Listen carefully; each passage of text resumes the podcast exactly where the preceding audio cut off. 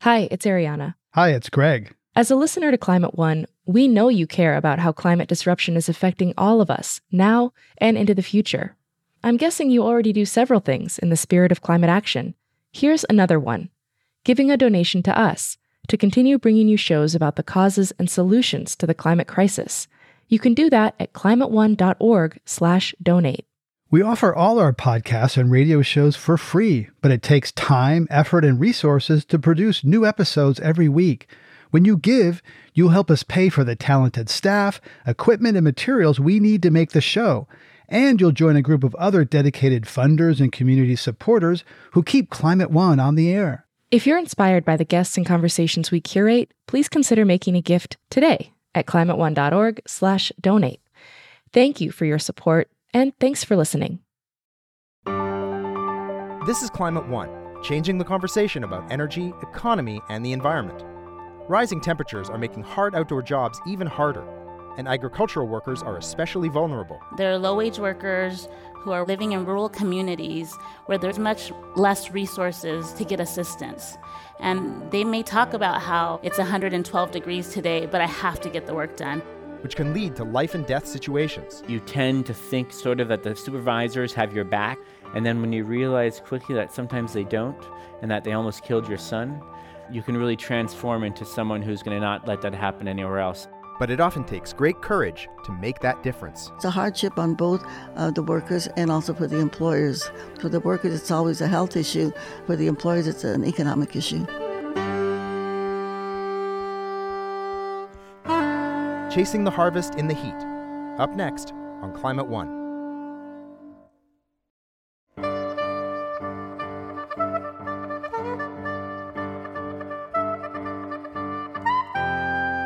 How are rising temperatures affecting agriculture and the farm workers in the fields? Welcome to Climate One, changing the conversation about America's energy, economy, and environment. I'm Devon Strolovich. Climate One conversations with oil companies and environmentalists, Republicans and Democrats are recorded before a live audience and hosted by Greg Dalton.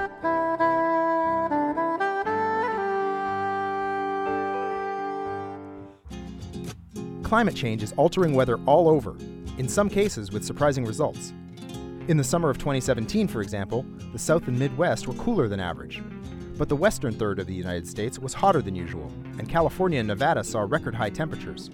That matters if you like to eat fruits and vegetables grown in California, which has the largest farm economy in dollar terms. But it may matter most to the farm workers who harvest and pick those fruits and vegetables. Later in the program, we'll hear from Dolores Huerta, the labor and civil rights advocate who co founded what is now the United Farm Workers Union. First, we hear from three guests on stage. Gabriel Thompson is author of Chasing the Harvest Migrant Workers in California Agriculture. Blanca Banuelos is co director of the Migrant Unit for California Rural Legal Assistance. And Ann Thrupp is director of the Food Institute at the University of California, Berkeley. Here's our conversation about chasing the harvest in the heat. Blanca Banuelos, let's begin with you. You have two parents who were farm workers, and tell us what it was like growing up with parents who were working in the fields? So both of my parents came from Jalisco, Mexico, and they migrated to California and migrated throughout the state, um, with, depending on the crop. And they migrated from California to Oregon and Washington, ultimately settling in Stockton, California, which is where I was born and raised. And my parents would take me to the fields with them. I have lots of photos of myself in the field sitting there on a blanket as they were working. And they said, um, other farm workers would sit there and take turns babysitting me because that's the way they worked with each other. And they all, you know, helped each other out because it was a community. And then um, I saw a lot of injustices as a young girl, seeing that my parents didn't speak English. They were treated differently, and so since I was young, I wanted to be an attorney. So I decided to go to law school, went to law school in LA, and then I became an attorney, returned back to Stockton on a two year fellowship, to work representing farm workers, and now I'm at CRLA, and it's 13 and a half years later. And when you drive around with your parents and they look at the conditions now on the farms, what do they say? They're surprised um, by the improvement. Um, you know, my mother frequently comments how back when I was working in the fields, there was no shade. No one put up shade. Nobody cared about giving us water. Um, and so she's happy to see that. She's not working in the fields anymore, but she's happy to see some changes. Although um, she f- has friends who are still working in the fields and they continue to talk about issues. They're, they're different issues now than, than they were back then. Ann Thrupp, tell us about your grandfather's garden and how that pointed to where you are today. Yes, when I was very young, I um, was exposed at, a, at, an early age to my grandfather's interest in growing food. And um, I have both sides of my family, my mother and my father, have parents who were gardeners and uh, always grew their own food. So I got very interested from a very early age, and my parents also followed in that tradition. So some of my earliest memories are of my grandfather um, in our garden. Um, I also had a very early interest in international issues and global issues and the livelihoods of people from a very early time. So by the time I was in junior high school, I actually wrote a report on the world food problems and had a very um, strong interest and I think that again was shaped by my parents and grandparents, who were very concerned about the livelihoods of people and had a strong moral, moral values about the other people. And I actually want to start um, my comments today by thanking the farm workers throughout the United States and the world who are contributing to the welfare of so many people. I think very often farm workers are completely invisible when we eat our meals on a daily basis. We're in a privileged situation. I'm in a privileged situation, and I feel very fortunate to be able to appreciate that. And um, so I, I feel that you know a lot of my work has been on this intersection with social, agriculture, and environmental issues. But fundamentally, people are what makes the difference. I grew up in Monterey County, which is about 100 miles south of San Francisco, big agricultural county. Artichokes, a lot of strawberries come from there. And I always tell my kids as we're driving through, going to visit grandparents, uh, you see those people out there bending over, that you know they're picking the strawberries that you put on your breakfast cereal in the morning, and and uh, doesn't that look like really hard work? And uh, so thanks for that, Gabriel Thompson. Tell us how you came to write the book, uh, "Chasing the Harvest," where you followed uh, migrant workers who uh, put the food on our uh, tables across the country.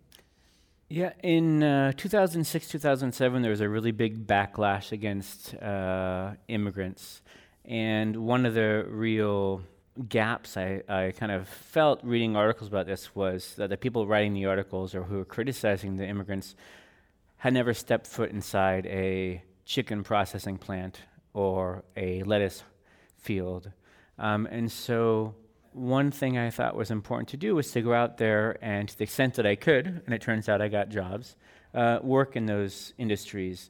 Not to so much make a political point, but instead to just for all these um, English speaking US citizens who talk so much about what immigrants do here. Uh, if you've never been in those workplaces, you really ha- you're very ignorant about that. And so I thought one thing I would like to do is go in and do that work just to sort of describe the, the workers that I met, what the work was like, how quickly it destroyed me. You know, I had this idea before I went into. The, I worked two months in the lettuce fields of Yuma, Arizona. For a couple weeks beforehand, I had this plan of doing push-ups and sit-ups, and and then I get out there and I'm just like, within five minutes, I'm I'm wearing like a t-shirt and uh, I'm sweating profusely, and my coworkers are bundled up in pants and hooded sweatshirts, and they're looking at me, and they're kind of shivering, and they're also going way faster than me. And I realize, like, okay, I have a lot to learn here, and those push-ups uh, is not the way to become a seasoned farm worker.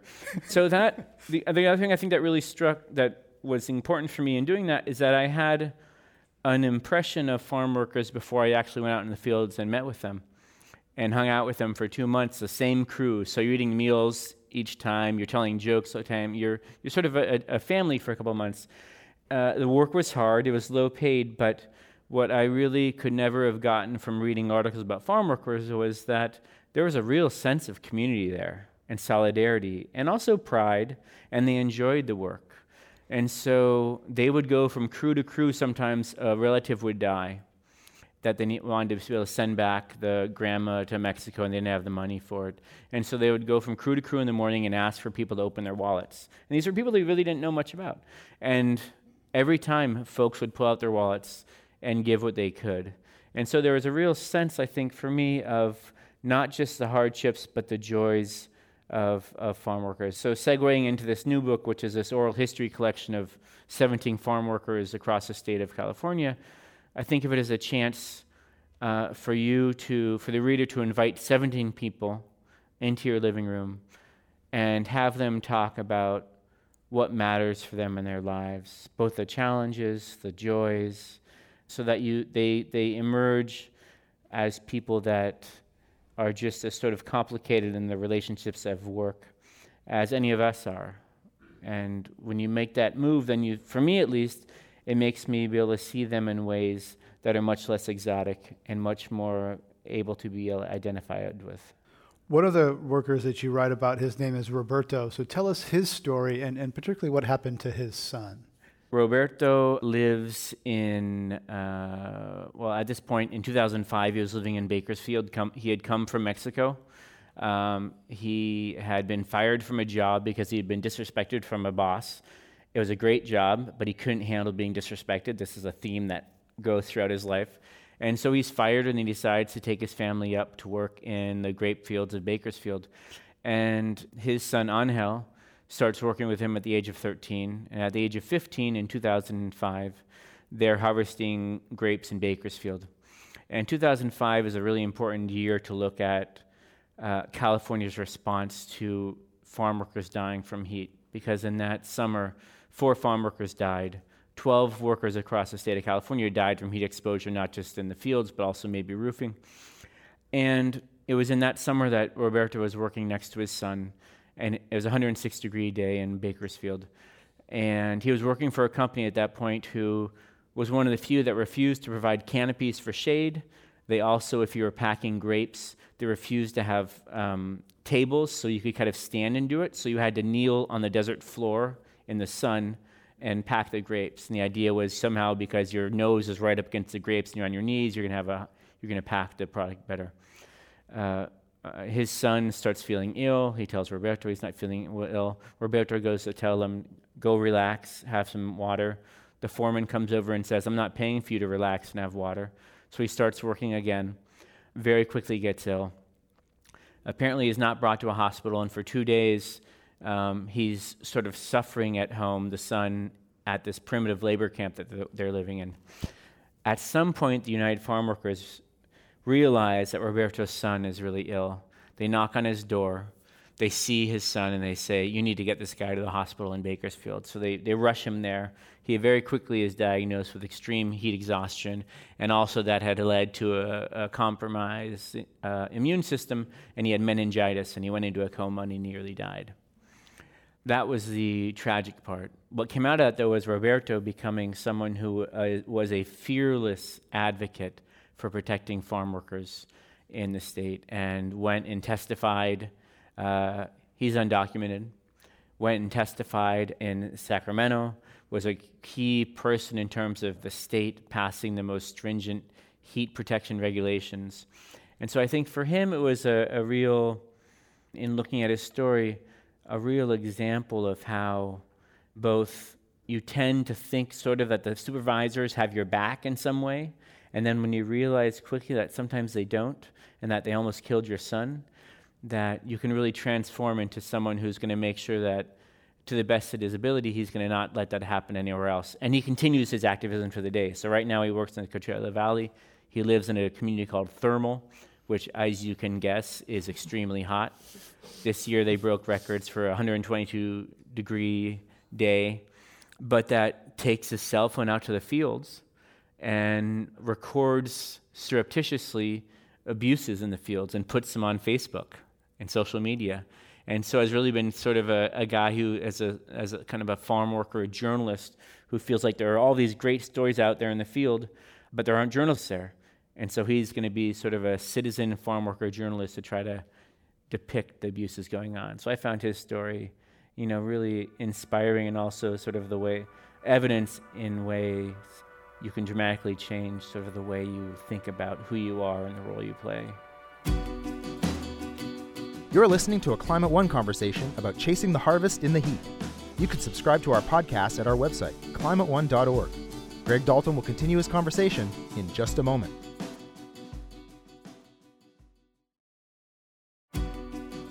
We continue now with Climate One.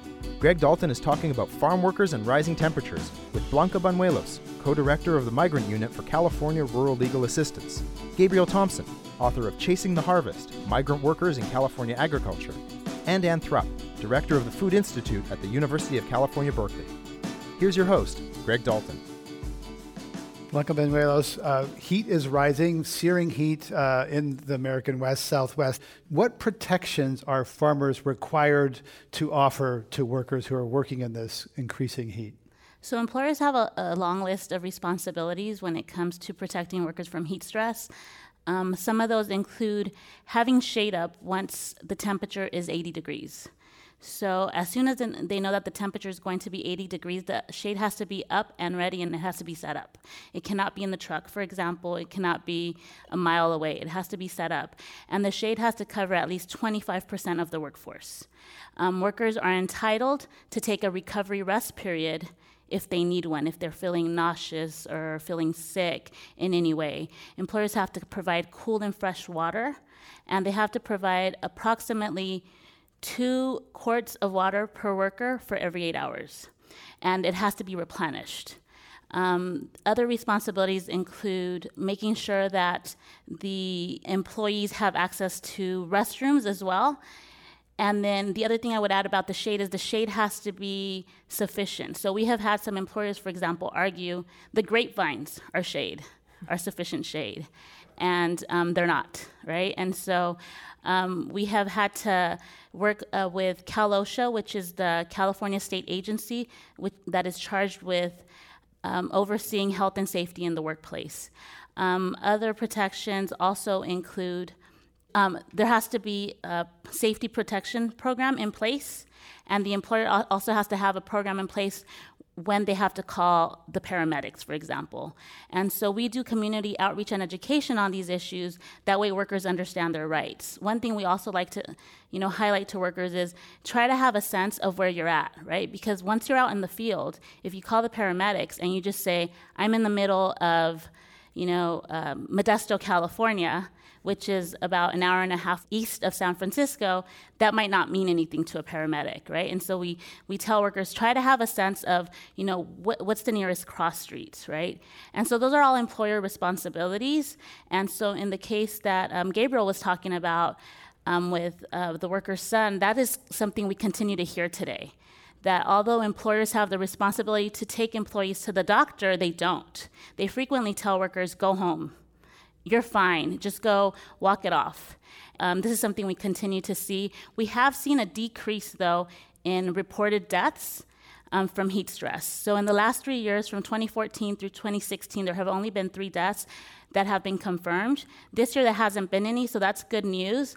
Um, however, we continue to see a problem with other heat illness that doesn't result in death. So um, from 2014 to 2016, there was over 160 reported incidents. And there's many more that aren't reported because farm workers are fearful of coming forward, especially in today's political climate. They think they have to hide and keep to themselves. And tell us about how some uh, crops are being uh, harvested at night uh, increasingly onions and other ones. So some employers have taken it upon themselves to switch the workday from day to night. That way, workers aren't working under the hot sun. And so we've seen it in the onion industry, we've seen it in the strawberries, we've seen it in wine grapes, and we've also seen it with raisins. We've also seen it with celery, and we've seen this in the Central Valley of California and in the Coachella Valley. Gabriel uh, Thompson, Jim Cochran's an organic strawberry farmer uh, who's in your book. So tell us the story of Jim Cochran. What makes him unique? Yeah, I mean, I, I, I would say he's just completely one of a kind. He started in the 70s just north of Santa Cruz. He came out of a cooperative movement that he'd worked in many years in Salinas, liked the idea of cooperative farmers, but also had some characters in his groups who, when he said something in the cooperative meetings that they didn't agree with, afterwards they would pull a gun and say, you know, just maybe tone it down a little bit what you're saying. And he's like, okay, you know. You know, it's cooperatives can be pretty quirky and they're interesting, but when you're trying to do like a you have a mission-driven thing, you don't necessarily want to have someone pull a gun on you after a meeting. But he, when I think about him, he's a guy who spent much of his life trying to figure out how to make agricultural work for both the environment, but especially for the workers. Mm-hmm. Um, and so he was the first strawberry grower, I think, in the state who went organic. Um, he had actually been pesticide poisoned many times as a grower. Um, he was the first one who really tried to uh, create systems in which the workers had a real say in the work that they were doing, and that, in fact, invited the United Farm Workers to come down and had to be neutral about it because of labor laws, but said, if you want to come and speak to my workers and present maybe the benefits as you see them for being a union, I'm going to step back and I'm going to be as neutral as you're supposed to be in the law, which is much less neutral than anyone else ever is. And so his operation is small, but he's proved that he can grow strawberries organically. He proved he can grow strawberries with a union force. And he also, for many years, was a giant threat to the industry. So when the workers joined the UFW, one of the biggest lawyers, pro employer lawyers in Ventura, filed a lawsuit saying that Jim Cochran had violated some laws. He, he didn't know he'd never even been up there, but they saw that this might be a, um, a watershed moment. And so I think what Jim's, when I interviewed him and talked about his work, was that he feels like they've come a long way on the organic vision that he had. But they hadn't come a long way in terms of the economic justice, fair wages uh, movement that he had. And he saw that as the next big challenge. Blanca Banuelos, for workers we're talking about who are just trying to get through the day, barely make ends meet, they're very vulnerable. Is climate change even on their radar, or is that just something like outer space? I would say that they're probably not really thinking about it because they have to support their families. They're low wage workers who are work, living in rural communities where there not there isn't a lot of options for jobs and they may talk about how yeah the sky looks darker today. It's it's polluted or it's 112 degrees today but I have to get the work done. I have a family to support and I don't want my children to have to work th- this in the future. And so I think they think about it, but it's not something they can seriously consider and say, I'm going to set this aside and find something else to do. In Ann Thrupp, uh, the farming community in the United States has been on the fringe of the climate conversation. It really started with uh, tailpipes and smokestacks, you know, large corporations producing carbon pollution. And the food industry didn't want to be part of it, but it has come, particularly since the Paris Climate Agreement, come more to the center. Tell us how that has happened. Yeah, definitely. I think there's growing awareness among agricultural producers and food businesses about the very significant impact. I mean, agriculture is natural resource based, and it's both affected by and is affects climate change. So it's a big contributor. Some would I mean, say it's bigger than uh, electricity and, right. and yeah, cars. They're estimated yeah. anywhere between 20 to 30 percent of all global climate change is attributable to food and agriculture, depending on how you place your boundaries. But it's very significant. Um, so agriculture is a contributor at the same time, agriculture can be a solution. And having better soils can help to absorb carbon and create what's called a carbon sink, not just release carbon. I mean, agriculture is very heavily um, dependent on fossil fuels in an industrial agriculture system. There's lots of pesticides and fertilizers, lots and lots of transport, tillage, and water use. All, all that contributes to climate change. But it also has the potential to absorb more carbon in the soils, help to offset or adapt to that climate change through good practices and good soil management practices. So that's something that um, more and more agricultural producers are aware of. They may not always talk about it that way, but you know, um, good soil management and good water management can be win-win solutions. I'd also like to say, um, re- in reference to your previous question that you were asking Blanca about community awareness, I totally agree with what she's saying. At the same time, I think that this recent drought has brought more attention to the severe water shortages that have affected thousands of farm workers in California and, and other regions of the United States too. And literally, there were um, thousands of people that were without water supplies. And that was partly related to the drought. Um, well, I mean, very much related to the drought. But in addition, I think people saw that, began to see the connection more broadly to climate change, not just drought as an independent variable. I mean, the drought is related to climate change. So there are really great organizing groups like the Community Water Center um, and others who are working on, understanding water as a right for farm worker families, for rural communities, when they have been heavily affected by the lack of water. Literally, basic drinking water and supplies for showering and for dishwashing and hand washing was missing as a result of, of the drought. So, unfortunately, the drought brought this into more visibility um, and has resulted in a lot of awareness at different levels. There's a compelling uh, episode in the Years of Div- Living Dangerously, which was a series on Showtime where Don Cheadle, the actor, goes to a family uh, in the farming area of California, and, and, and they're very worried about the, the water situation. It's very real, and it's, it's a real biography of the water stress that that particular family is, is experiencing. Yes, it's really known um, worldwide, in fact, that climate change is, affects the most vulnerable communities. Um, disadvantaged and poor in, low income communities have been most deleteriously affected by climate change. So, and the Central Valley is an illustration of that. Some people would say this is also a very clear illustration of what's referred to as environmental injustice. So, you know, it's really manifested in the agriculture sector. I mean, the good news is that there's some measures being taken to address these matters, but, you know, attention on the human dimension as well as the environmental dimension. But there's a long way to go to address these inequities that are born. I mean, basically, the impacts are born inequitably against the most vulnerable populations. Well, Blanca, let's pick up on that in terms of the environmental inequity. Uh, a lot of people think of the environmental movement as being a uh, white male hiker in some beautiful mountain somewhere wearing Patagonia clothing. uh, and that is, you know, part of the uh, environmental movement. Yet, do you think that there is a division that uh, often the, the, people you represent are overlooked by people who care about the food they put in their body, but not so much about the people who picked it?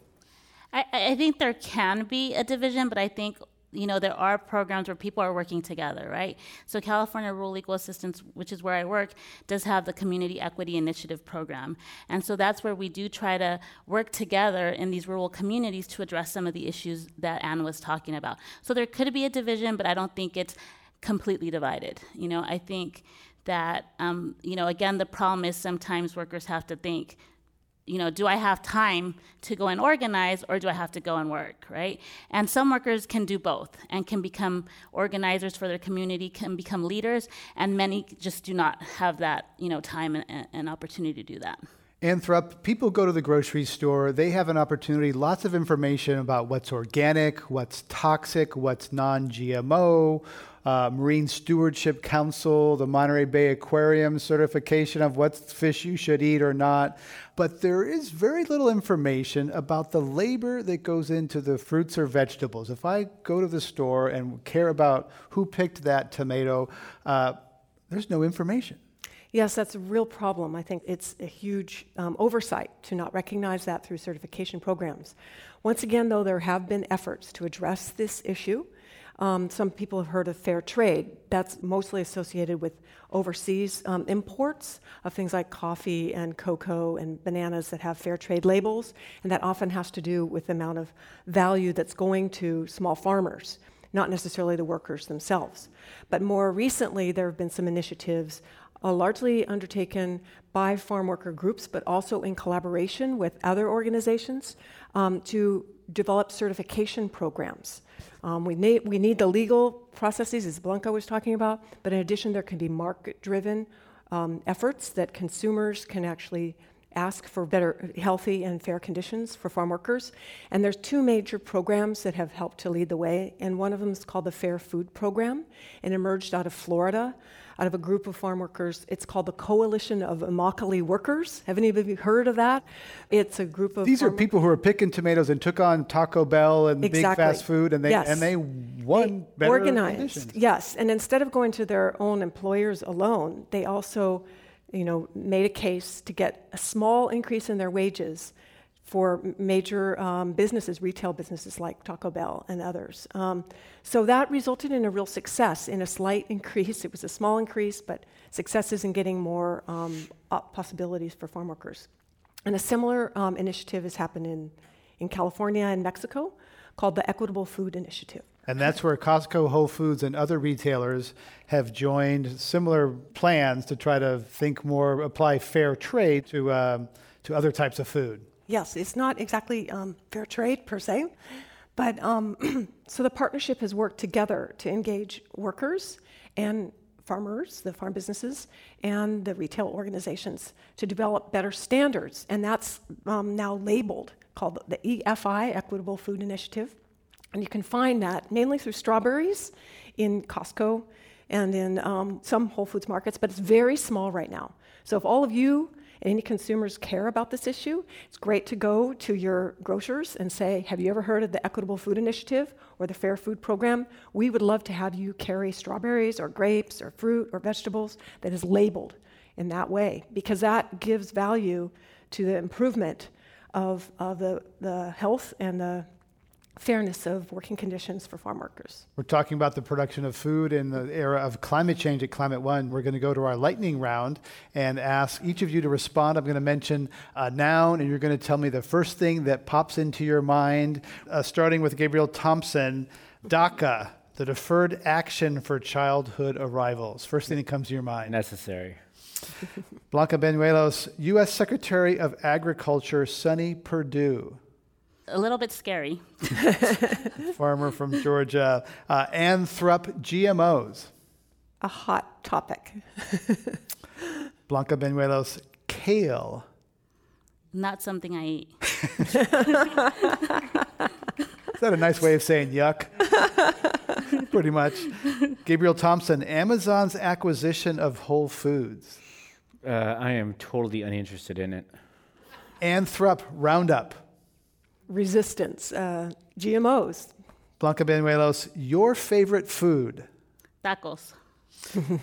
Ann Thrupp, your least favorite food? Aha, we just had a conversation about that. Okra. Probably have a lot of company there. Um, Gabriel Thompson, last question in our lightning round. The best dish your mother or father cooked at home? My dad would make uh, just cheap cuts of cheddar cheese in a hard shell that pro- we probably bought in bulk, and he would put them in a, a little toaster oven and then crack them, and I would just eat them. And I remember one time I ate like eight or nine. and so that for me is like that was probably the one of the most delicious meals. And if I ate it today, I'd probably think like, yuck. that qualifies as cooking. Let's give them a round for getting through that lightning round.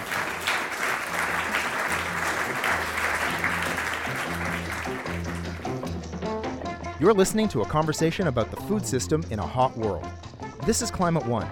You can check out our podcast at our website, climateone.org. Greg Dalton will be back with his guests in just a moment.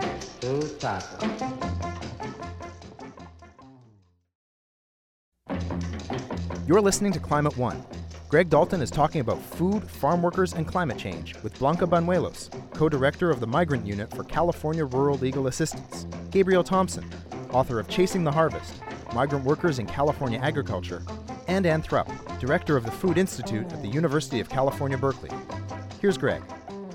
Ann Thrupp, organic food is a growing part of American agriculture. Uh, high margins, uh, still uh, you know less than what five percent or something, but but growing.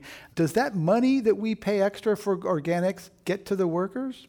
You know, it's variable about the profit margins and how they're distributed. Uh, there is some evidence, at least based on some California studies, that the wages for inorganic farms are slightly higher than the wages for non-organic farms. This is a study from about 10 years ago, um, which was published by the California Institute for Rural Studies, and one of my colleagues, Christy Getz, was one of the co-authors.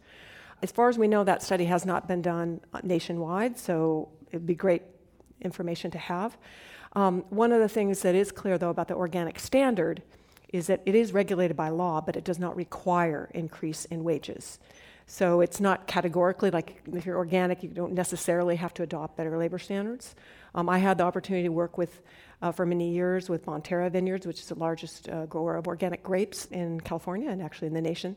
And that uh, company, you know, took this very seriously. Wage issues, the social sustainability, the social equity issues were very key to our bottom line, as well as the environmental and economic. So I think people recognize that treating their labor well is a win-win opportunity, and organic growers um, you know, are often cognizant of the social as well as the environmental, but it's not always the case. And there's more jobs uh, on organic farms. So tell us why, why is that? Yeah, um, organic tends to be more labor intensive and hire more people um, per farm or per, per unit of production. And um, that's largely related to weed control. Um, in non-organic farms, you use chemical control, and in, in organic, it needs to be mechanical or else by hand. So there's a lot more hand work. So of course that has trade-offs. It's, it's more difficult work, but it does employ more, more people. Gabriel Thompson, among all the, the farm workers that you profiled, was organic farm something that they would prefer to go to because there's fewer pesticides, or was it just kind of a niche thing that uh, there weren't enough jobs there? Was it a remote option for the workers you, you wrote about? I don't, you know, I did not see that. Um, and I think one thing it's worth thinking about in the context of trying to make things better now is just how few farm workers in California are unionized. And so, whatever you're trying to do, if you're trying to make it more environmentally sustainable, if you're trying to make the wages rise, if you're trying to make it safer working conditions, this is not the 1960s and 1970s, which the UFW was ascendant and had a real power to really sh- reshape the industry. At one point, we had 17 million Americans that were boycotting uh, grapes. That's the biggest consumer boycott in the history. Right now, it's very hard to find farm workers who are members of unions. So I think that's also something to think about. The one of the real challenges now, looking at trying to improve the the um, conditions of workers, is that union density has dropped so dramatically. And so what we have are these really important networks of organizations like CRLA um, that are on the front line to make sure people aren't getting totally abused but that what you don't have as much as workers in collective action. And that was really what scared growers, you know. Mm. They stopped cutting lettuce in Salinas. Growers in the 70s said, oh, we'll bring in some high school students, they can do it. No, they couldn't. the, the lettuce rotted. And so they won uh, contracts that dramatically increased their wages, gave them new protections for pesticides. And so I think that's another big challenge to think about now is that the union landscape has changed. And if I could just sure. add to that, I mean, I think the other thing to consider is that because farm workers are in rural communities, there's much less resources, you know, to get assistance, right? So if someone's, for example, living in the Bay Area of California or Los Angeles or New York, there's going to be worker centers, there's going to be unions, there's going to be, you know, different ways to organize. In rural communities, there aren't any worker centers there aren't unions there isn't anywhere for their, them to go, which is what makes it even more difficult for them to stand up and, and, ask for, you know, an increase in wages or ask for better working conditions when they have nobody to really go to. Um, and CRLA, I think, does, you know, we attempt to do what we can. We have 20 offices statewide in rural communities, but again, we might be the only ones out there in those communities. We're going to go to audience questions and invite you to, to join us. Uh, welcome to Climate One. Thank you. Um, I'm wondering what your panelists think about the effects of the increasing mechanization of agriculture will be on farm workers. Yeah, the observation, of course, is that it is happening now already, that there's increasing automation, increasing mechanization, and it can substitute for labor in certain types of industry, certain types of crops. Um, there are also a lot of crops that don't enable that easily to happen when they're highly perishable types of products. I mean, I think that what's really an interesting opportunity now is that as there is more and more mechanization and computerization of agriculture systems that allows potential for job training skills for workers that have, have been currently doing backbreaking work can now be engaged in computer programming, operating equipment that has computer sensors and ma- maintaining it. So it, it actually is an interesting, ironic situation that the future of jobs in agriculture could enable more skillful opportunities. I mean, I actually think a lot of farm workers are highly skilled in a particular way, but there may be new types of skills, new training opportunities as we go into the more the technological dependencies. So, I mean, I think that it is happening, but hopefully there will still be attention given to the incredibly um, important needs for job equity and fairness and healthy conditions in the current jobs that are, are there. Just say that when the UFW was really pushing for higher wages for grape workers, the common refrain was that that would lead to mechanization of the work. That was in the mid 60s. um, and that right now, you know, there have been companies that have invested tens of million dollars to, to create a lettuce harvesting machine that wouldn't need human labor. It has come to naught to date. And there are actually more farm workers in California than there have ever been. And so the last 50 years of that can happen. I mean, every now and then there's there'll be these articles in the in the Packer press about like this new way in which we could like save all this labor, and then you read it, and a couple years later you go back and realize, oh, in fact, like the strawberries that they harvested uh, were smushed and either overripe or green, and so I think it's a lot more complicated than that, and, and at least for the history that we see now, it's proven to be a much more difficult endeavor than. Let's go to our next question. Welcome to Climate One. Um, so, how do farm workers learn about protecting themselves from heat stress? So um, at CRLA, we have a grant from the Department of Labor, and we actually go out and do presentations on heat stress. And we try to make these presentations interactive. Well, we will have hypotheticals, right? And we'll say, hey, you know, your coworker's passing out. What do you do? you know, and um, so we try to make it as interactive as possible. Our presentations are conducted usually in Spanish. We also have an indigenous program um, because um, we're seeing a higher population of indigenous workers who do not speak Spanish or English. And so at CRLA, we have community workers who speak additional languages to help us conduct that outreach.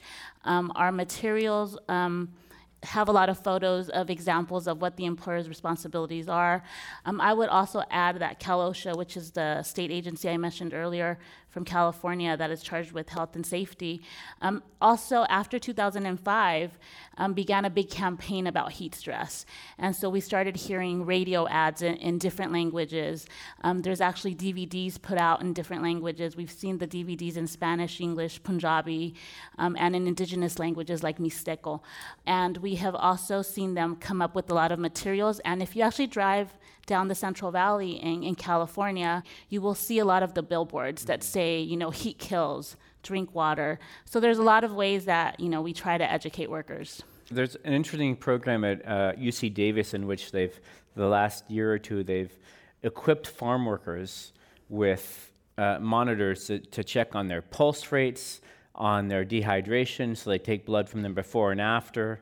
They haven't compiled all the numbers yet, but they're trying to figure out how, how it actually affects them. Because most of the heat research looks at things like firefighters or folks in the military, but they haven't done much about like how it actually affects them physiologically in farm workers. And so I'm really interested in seeing that because it's actually cataloging how their body is dealing with the fact of being, you know, 10, 11, 12 hours out in the heat and at what points are they hitting danger zones and what ways in which maybe the clothing they wear might be able to help. And so that's that's sort of like the cutting edge right now in terms of how what steps could you take to really help them cool down a bit more. Greg Dalton has been talking with Gabriel Thompson, author of Chasing the Harvest Migrant Workers in California Agriculture, Blanca Banuelos, co director of the Migrant Unit for California Rural Legal Assistance, and Ann Thrupp, director of the Food Institute at the University of California, Berkeley. We turn now to a conversation with Dolores Huerta, who was on the front lines of the labor movement in the 1960s, working alongside Cesar Chavez. A new movie, directed by Peter Bratt, chronicles the life of the legendary activist from her early days to her continued fight for workers' rights. Greg sat down with the duo to discuss the issues that workers in the fields still face today. How do you see the warming temperatures affecting the cause you've worked on so long? Those people working bent over backwards uh, all day in that increasingly hot sun. Well, it affects them in many ways, not only when we're talking about health, uh, but it also, you know, the potential that they might die in this heat. And it's very expensive for the growers also uh, because one of the things that, uh, well, when I was with the uh, with the United Farm Workers, as you know, I'm not there anymore, but uh, when I would sign my contracts, I would make sure that the workers were out of the fields by noon that they, you know, they would start early, they would get out early. Uh, that meant that the growers had to pay them more money because they were working shorter hours. But the things that nobody died we had 100,000 farm workers under contract and nobody died. Uh, now they have said, okay, well, you can put shade, but in some of the places that's very difficult to do because you have these huge acres uh, of land and it's very difficult to get the workers under under shade, you know. And so uh, it, it's very difficult. And I know for the growers, it's also more expensive for them. And the other thing, it really uh, cuts the harvest time down where you have to have a shorter harvest, and uh, so you got to have more workers, more equipment, more packaging, everything. So it's it just uh, raises the uh, the amount of money that the growers have to pay to get their, their stuff harvested, picked, and, and shipped. You know, so it's a hardship on both uh, the workers and also for the employers. And of course, for the workers, it's always a health issue uh, whether they can survive the heat. Uh, for the employers, it's a it's an economic issue. So the film recognizes you as one of the first environmental justice advocates, and now we have climate justice. So how are those two related? Climate justice and um, traditional environmental justice? Well, in some respects, you might say that climate justice is one of the most important issues because it affects everybody. It, affects the world, and if we don't take care of our planet, uh, you know, we're all going to be destroyed. So, uh, when you think in terms of priorities and things that we need to pay attention to, uh, this is one of the major issues that is affecting all of our lives throughout the world. I do think that one of the things the film points out, and as we've been learning uh, recently from the headlines, you know, that that race is still an issue in the United States. And there's a growing food justice movement that also looks at race, how, how race informs the distribution of food and its availability in communities of color. So if you go to the ghettos or the reservations or the barrios, you know, you see uh, agribusiness and corporations you know, stocking uh, stores with Gatorades and sodas and high fructose corn syrup and deep fried foods, the things that lead to, you know, second stage diabetes, which is an epidemic in our communities. And at the same time, the organic foods that you're talking about, they're available in, in more upscale neighborhoods, white neighborhoods like Whole Foods and, and, you know, specialty stores.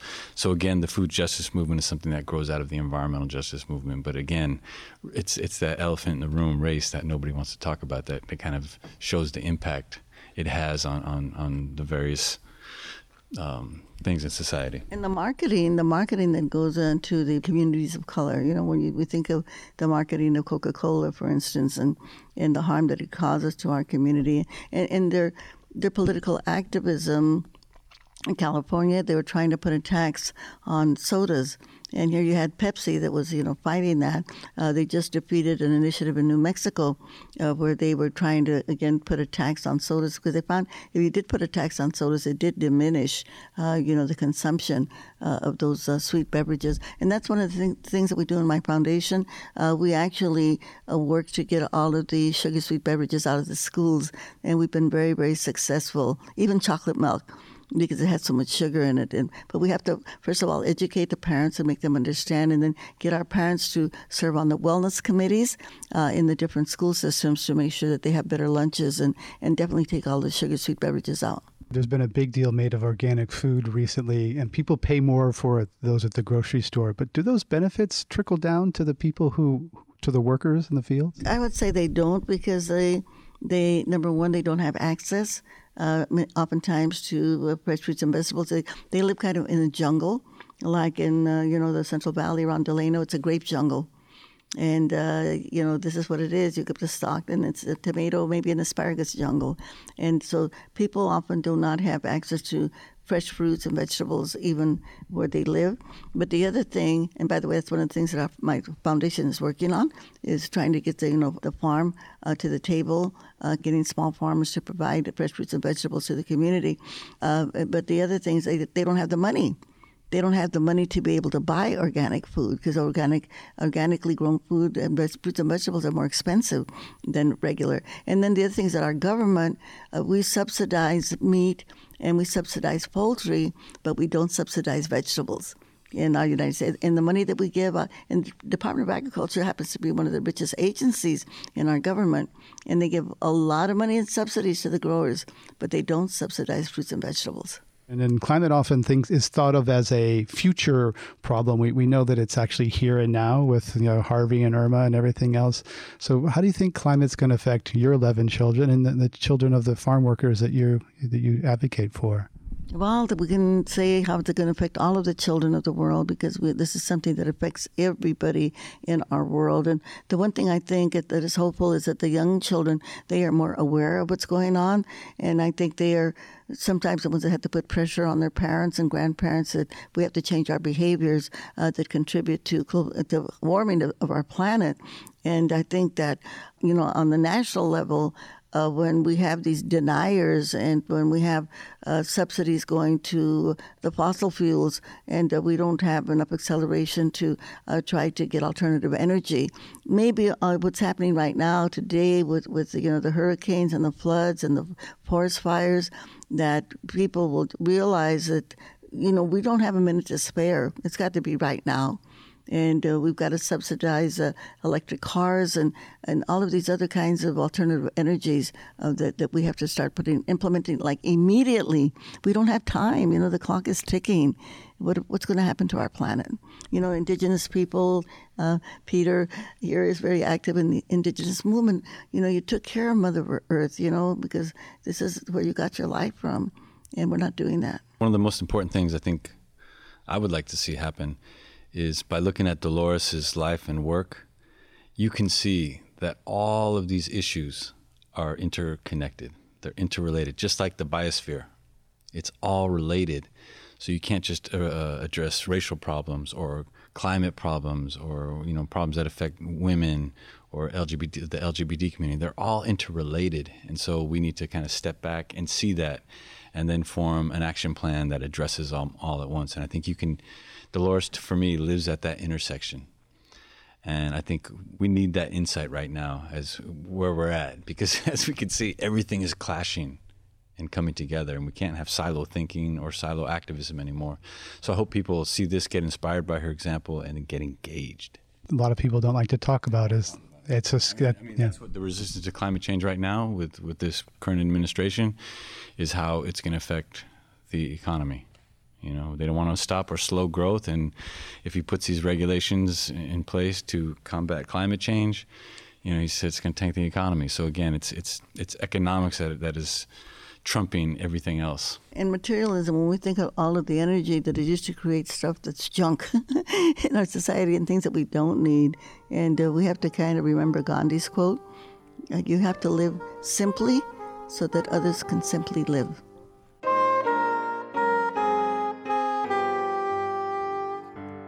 Greg Dalton has been talking with labor leader and civil rights activist Dolores Huerta, co founder of the National Farm Workers Association, which became the United Farm Workers Union, and Peter Bratt, co writer and director of Dolores, a feature documentary about the life of Dolores Huerta. To hear all our Climate One conversations, subscribe to our podcast at our website, climateone.org, where you'll also find photos, video clips, and more. Please join us next time for another conversation about America's energy, economy, and environment.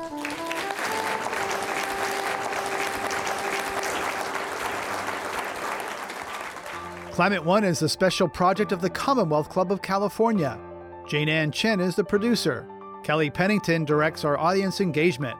Carlos Manuel is our booker and associate producer. The audio engineer is William Bloom. Annie Chelsea and Devin Strolovich are the editors. I'm Greg Dalton, the executive producer and host. The Commonwealth Club CEO is Dr. Gloria Duffy. Climate One is presented in association with KQED Public Radio.